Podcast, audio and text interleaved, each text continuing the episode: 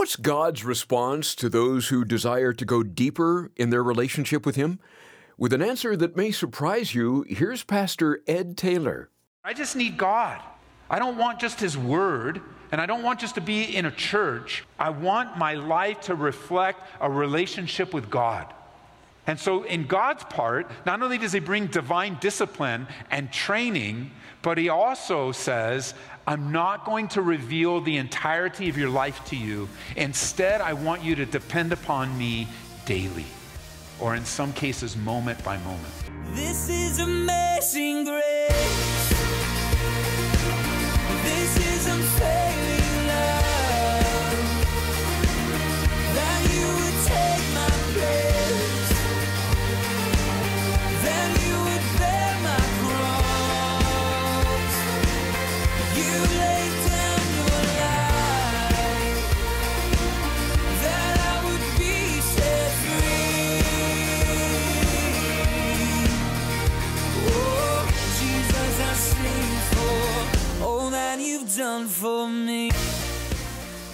Said discipline is the bridge between what we are praying for and the answer to that prayer.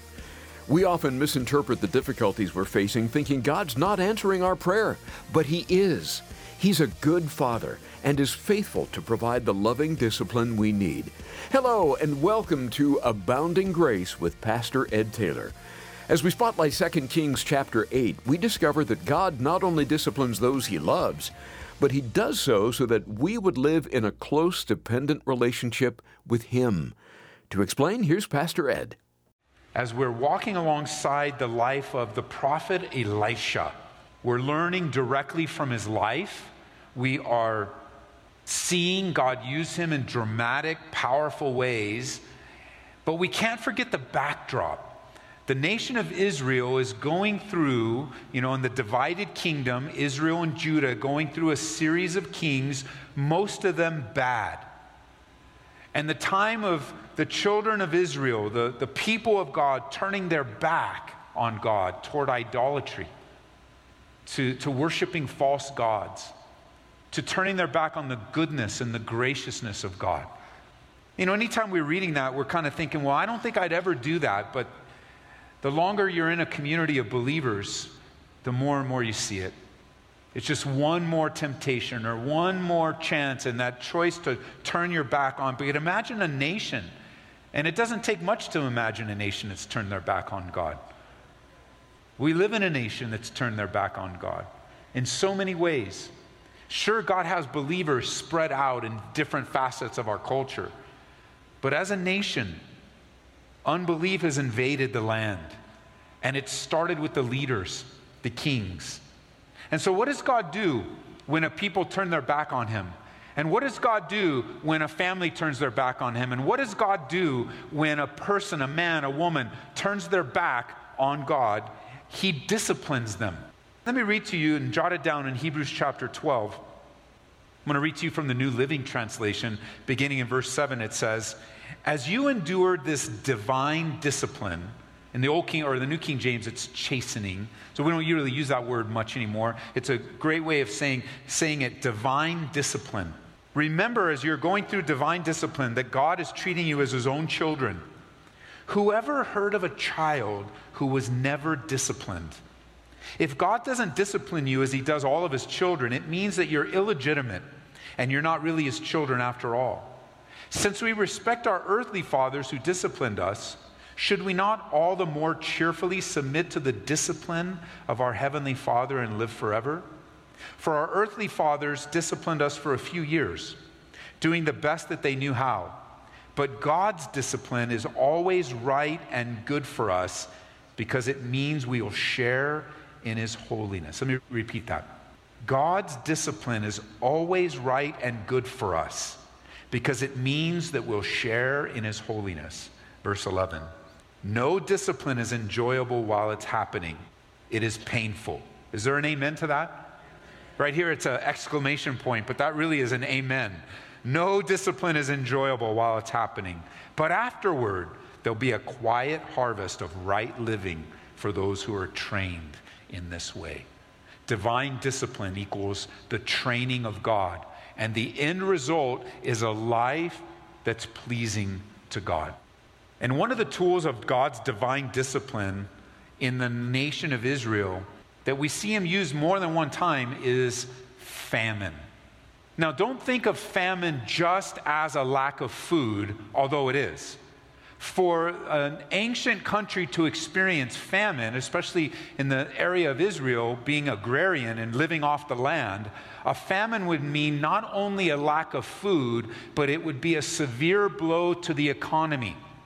What, you could equate it today as a stock market crash, and then in, in our day of age, you would say the economy has tanked and there's also no food. It would hit every facet of life. And they would then have a choice to look around or to look up. And how God often brings us to places where we either choose to look around or to look up. And in this case, by the time we come to chapter 8, the famine was about three and a half years and caused great distress. And yet, in a moment, God intervenes and it ended. And now we learn, now coming to chapter 8, of another famine coming. Verse 1 it says, Elisha spoke to the woman whose son he had restored to life, saying, Arise and go, you and your household, and sojourn wherever you can sojourn, for the Lord has called for a famine. Furthermore, it will come upon the land for seven years. So, the woman arose and did according to the saying of the man of God, and she went with her own household and sojourned in the land of the Philistines seven years. It came to pass at the end of seven years that the woman returned from the land of the Philistines, and she went to make an appeal to the king for her house and for her land. Then the king talked with Gehazi, the servant of the man of God, saying, Tell me, please, all the great things Elisha has done. And now it happened, as he was telling the king how he had restored the dead to life, that there was the woman whose son he had restored to life, appealing to the king for her house and for her land. And Gehazi said, My lord, O king, this is the woman, and this is her son whom Elisha restored to life. And the king asked the woman and told him. So the king appointed a certain officer for her, saying, Restore all that was hers and all the proceeds of the field from the day that she left the land until now. Now, jot it down. You, we aren't going to go there, but back in chapter 4, beginning in around verse 8, Elisha met this woman and restored life to her son. Now, this is the same woman coming now a few chapters later, and she's being divinely warned by Elisha of another famine that's going to hit the land. And he gives her advice on how to handle it. And the advice that he gives her is practical, not necessarily spiritual in the sense of, of I mean, everything that we do for God is spiritual, but the advice that she, he gives is practical and that there's a famine coming. And what he tells her is he doesn't offer up a miracle to provide food for her, doesn't tell her to go gather all the jars and get the wine and make bread. He doesn't give all of these spiritual, miraculous things. He gives her instruction. And what does he say? You should leave the land and go find a place where there's food. That's what he tells her. Go sojourn where you can sojourn where there's food because there's a famine coming here. Find a solution, go live somewhere else. And we're reminded that in serving God, we can't always predict how God is going to work. Even as we heard during our time of worship, we, we, we aren't able to limit God. Even though we do place these artificial limits on Him, He's not limited by our limitations. And we can't predict how He's going to work. Or we might say today that you can't put God in a box or box him in so that this is the only way that he can work and this is the only thing that he can do. And there's a famine in the land, so God, you must provide a miracle. Food needs to show up in my cupboard. Instead, the advice was you need to go live somewhere else and go there for a time. And remember the last time we were together, we learned the difference between directive prayers and prayers of submission. Directive prayers come when we've already made up our mind how we want God to work. And so we've already figured out the solution. We've already figured out how it's going to be. I'm going to apply for this job, and then we're going to move here, and we're going to do this, and this is how it's going to. So God just bless my plans. And we start to direct God on how He's supposed to work and how He's going to work it out. And then when He doesn't act and answer that way, almost immediately we turn on God and blame Him for not answering the way we told him to and not doing things the way we told him to instead of instead of laying the situation before God and trusting him with the outcome. Just saying, God, this is the problem, you know it. What is it that you want to do? Instead of directing God in our prayers, it's much better to submit to God in our prayer. Because directing God in our prayer is not going to work. It isn't going to get you and me to the place where we really want to go, and that is to accomplish the will of God. It's a frustrating thing to try to figure God out. I mean, if you think about it, if I passed out little pieces of paper before service today and I said, okay, guys, here's the question. For seven years, there's going to be a famine in the land. What is God's solution? And I don't just mean for Elisha, let's say it's for us. God gave us a revelation that there's going to be seven years of difficulty in our country. And I say, so what's God going to do? I would imagine then what was written on those pieces of paper would vary greatly. Because some of them would be what you want to happen. Some of them would be out of prayer. Some would be, I have no idea what God's. And there would, some would overlap, but many of them, there would be so varied responses. And the good thing is, is that we can take all of those varied responses and lay them before God and say, God, I trust you how you're going to work it out. I trust you in what you want to do. Why doesn't God just spell out things for us? Why doesn't He just lay out our lives? Because there's a lot of us that would really love to know what the next five years will bring. Some of you listening, you go, five years? I'd really like to know what the next five days will bring the next five hours would bring because I've got this situation here and I've got this difficulty over there and I've got this long term goal and range and I, I'd really like to know. And we wonder sometimes why wouldn't God just spell it out for us? He loves us, He cares for us. I think even as parents, there are times where we would love to spell it out for our kids so they'd have a little bit of comfort of what's going to be in the future and what would be up ahead. But I believe God, in His sovereignty and His desire to lead us by faith, doesn't spell things out to us because He wants us to learn to live a life of dependence. What kind of dependence would come if God told us what's going to happen in the next five years? We just anticipate it. We just expect it. Maybe God say, well, you know, nothing significant is going to happen in the year 2019. So what would we do? Write out 2019. And we'd be anticipating what? 2020. I mean, it would even be great to know that God's saying, Really? God, you're giving me a five year plan, so there's going to be five years. And so, what would you do? You'd plan things out for five years instead of saying, God, what is it today? And learning to depend upon Him when I don't see clearly, when I'm not sure, when I don't understand what the future might hold. God enjoys relationship with His people, with His kids, not a religious activity. So many would step out in a midweek Bible study because you're taking the next step away from just being church attenders, but you are coming to that place of sensing a hunger in your life for more. What does the Bible say? And so you're saying, I'll give up whatever's on television tonight. I'll give up whatever sleep I would anticipate. I'll give up whatever it is that you would sacrifice to say on Wednesday night. Because I'm sure if you talk to some of your friends, you go, What are you doing on Wednesday night? I'm going to church. You're doing what? I mean, because we're heading out over here and we're playing softball over there and we've got this going and there's overtime, man. There's another shift that you can you say, no, no, I want to grow. I'm not just wanting to be a church attender. As good as that might be, I mean, it's better to attend church and to be in a Bible study and to be in the atmosphere of worship than so many other places. But many of you, you have found out by now that is not the essence of your relationship with God any more than just showing up at home an hour a week would really make that house a home in your life. Nobody really does that. In a family, we spend time with one another. We grow with one another. We, we go through difficulties together. We work out issues together. And, and as we step out on a Wednesday night, it's just so glorious. Or listening to a radio station, you know, of all the options that you could listen to, you go, I think I need to hear the Word of God. I don't need to hear music today as good as it is. I definitely never need to hear country music, so that's not even an option. I just need the Word of God. You know, even if the Word of God is taught to me in a country twang, it won't come from me, but I'm sure somebody can. You know, Bill Gims on from Texas at night, so if you stay up late enough, you'll get a Texas twang from Pastor Bill. But I just need God.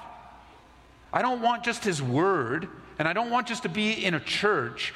I want my life to reflect a relationship with God. And so, in God's part, not only does He bring divine discipline and training, but He also says, I'm not going to reveal the entirety of your life to you. Instead, I want you to depend upon me daily, or in some cases, moment by moment.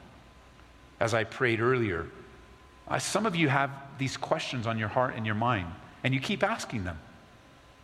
And the answer hasn't come for five days, five weeks, five months, five years. And, you keep asking them, but here's the danger. Here's the danger. When the answer comes, will you still ask? When the answer comes, when God finally settles and reveals to you what the issue is here, and you've been desperate and you're knocking like the persistent widow, and you're not going to leave until you get an answer. So you're pressing in and you're digging deep. And then when God finally gives you the answer, is that it? Or will it take another crisis, another difficulty? Or are you learning that it's good to come to Him with all things? That we're to pray, be anxious for nothing, but in all things, by prayer and supplication, we make our requests be made known to God. God's teaching us these things. And over time, we're learning them. Jot it down in Jeremiah chapter 33, verse 3. Someone once referred to this as God's calling card, Jeremiah 333. Call to me, God says, and I'll answer you and show you great and mighty things which you do not know. Call unto me, God says, and I'll answer you. And so, what does Elisha tell her? He says, Go find a place to live until the famine is over.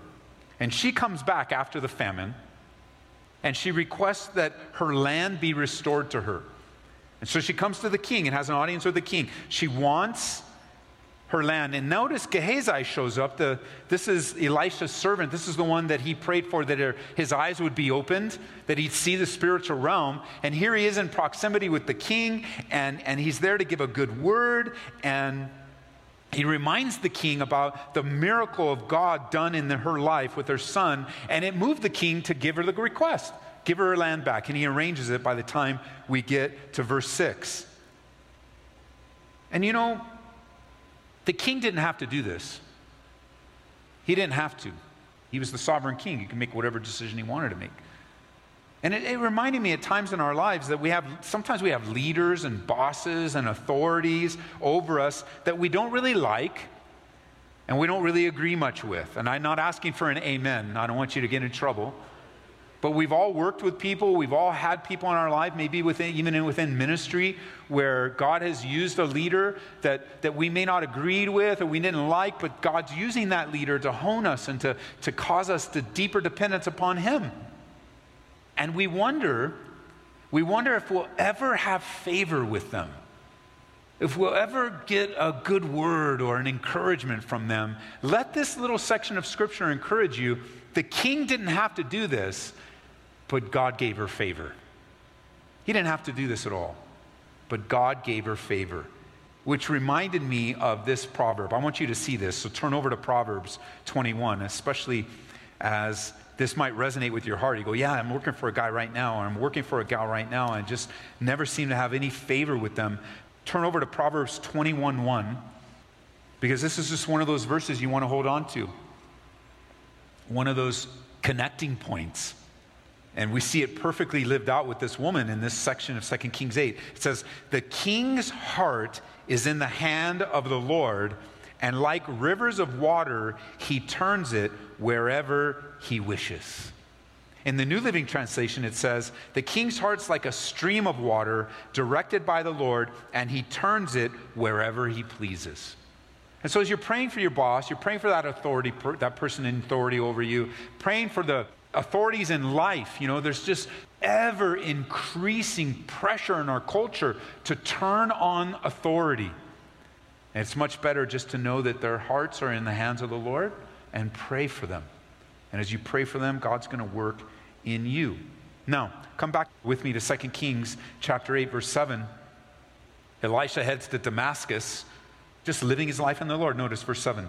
Then Elisha went to Damascus, and Ben Hadad, the king of Syria, was sick, and it was told him, saying, The man of God has come here. Remember, Elisha was known as what? A man of God. He is well known, even to the king in Syria. He's the man of God. Now, they're familiar with him. They're familiar with him because he's the guy, remember, that's known not only as the man of God, but he's the guy that is known as the person that knows even the things they whisper in their bedrooms on behalf of God. He's the one, Elisha, this man of God, that God used to stop the ambushes, to protect the nation. So he's known all right. And I wonder if you're known. I wonder if you're known a ma- as a man of God as a woman of God. I wonder if that's the top designation that somebody has when they think of you that you're the man of God. You're the one that hears from God. You're the one that talks about God. Now, you could be known as a man of God in not a very kind way. You're, I remember when I first got saved, they, they were calling me Bible boy. That, that was their title for me because now all of a sudden I had completely transformed overnight. I remember this, this one time, I won't forget, I was walking in my car after a shift, and one of the guys I work with, he came over and knocked my Bible out of my hand He said, What are you doing, Bible boy? And I'm like, Oh boy. Bible boy. I mean, praise God for the power of the Holy Spirit because that dude really ticked me off. And I was really close to the old Ed back then. Like I was much closer there than I am today. Although, haven't you found that in an instant you can be the old you, the flesh? So quick just so quick. And you're like, what has happened to me? Well, the Lord's reminding you that daily sufficient grace is what we need. His grace is sufficient, not the years that we've been walking with the Lord. Well, you know what? I've been walking with Jesus for 30 years, and in one second, the old you can come back. And I wonder if you know, and if you're known as a man of God and as a woman of God, whether positive or negative. Notice verse 8. The king said to Hazael, Take a present in your hand and go meet the man of God and inquire of the Lord by him, saying, Shall I recover from this disease? So Hazael, verse 9, went to meet him and took a present with him of every good thing of Damascus, 40 camel loads. And he came and stood before him and said, Your son Ben Hadad, king of Syria, has sent me to you, saying, Shall I recover from this disease? And Elisha said to him, Go, say to him, You shall certainly recover. However, the Lord has shown me that he will really die. Woo-hoo. Then he set his countenance in a stare until he was ashamed, and the man of God wept. And Hazael said, Why is my Lord weeping? And he answered, Because I know the evil that you will do to the children of Israel. Not the answer he no doubt expected, but there are times when we'll have to deliver a difficult message. More on that next time when Pastor Ed Taylor returns to 2 Kings 8 here on Abounding Grace. To hear today's message again, go to calvaryaurora.org. Well, Pastor Ed, it seems like everyone these days has a smartphone or a tablet, and if it's anything like mine, it's full of apps. Would you take just a few moments to tell them about a couple of apps that we have to offer that can help them in their walk with the Lord? You know, Larry, we want to leverage every piece of technology possible to get the gospel out, and we have developed these apps to make everything that we do here at Calvary easily accessible. If you go to your App Store or Google Play, type in Calvary Church Ed Taylor or Calvary and Aurora, A U R O R A, both of our free apps will pop up. One is for our church and one is for our radio station. And all the information that we have available is right at your fingertips, on your tablet, on your phone. So go get them. They're free. We do a lot of updates. So make sure you turn your notifications on so we can communicate with you pray with you, pray for you, and encourage you in God's Word. Again, you can find these apps by searching for Calvary Aurora. At Abounding Grace, we're committed to delivering God's Word to stations like this every day, but we can't do it alone. We're very thankful for the listeners that come alongside us with financial and or prayerful support. And if you'd like to help us reach people with the love and truth of Christ, please visit calvaryaurora.org or call 877-30-GRACE. And as you give $25 or more today, we'll say thanks by sending you Married and How to Stay That Way by Steve Carr. Whether you're on the brink of divorce, not happy with the way things are going in your marriage, or looking for some tools to help take your relationship to the next level, this book is a must read. It's written in a counseling style with practical encouragement, and there are group discussion questions at the end of each chapter, so this would work well in a small group Bible study. Call 877 30 GRACE or turn to calvaryaurora.org on the web to make a secure donation. We'll get right back into 2 Kings tomorrow on Abounding Grace with Pastor Ed Taylor. We'll see you then. This is amazing grace.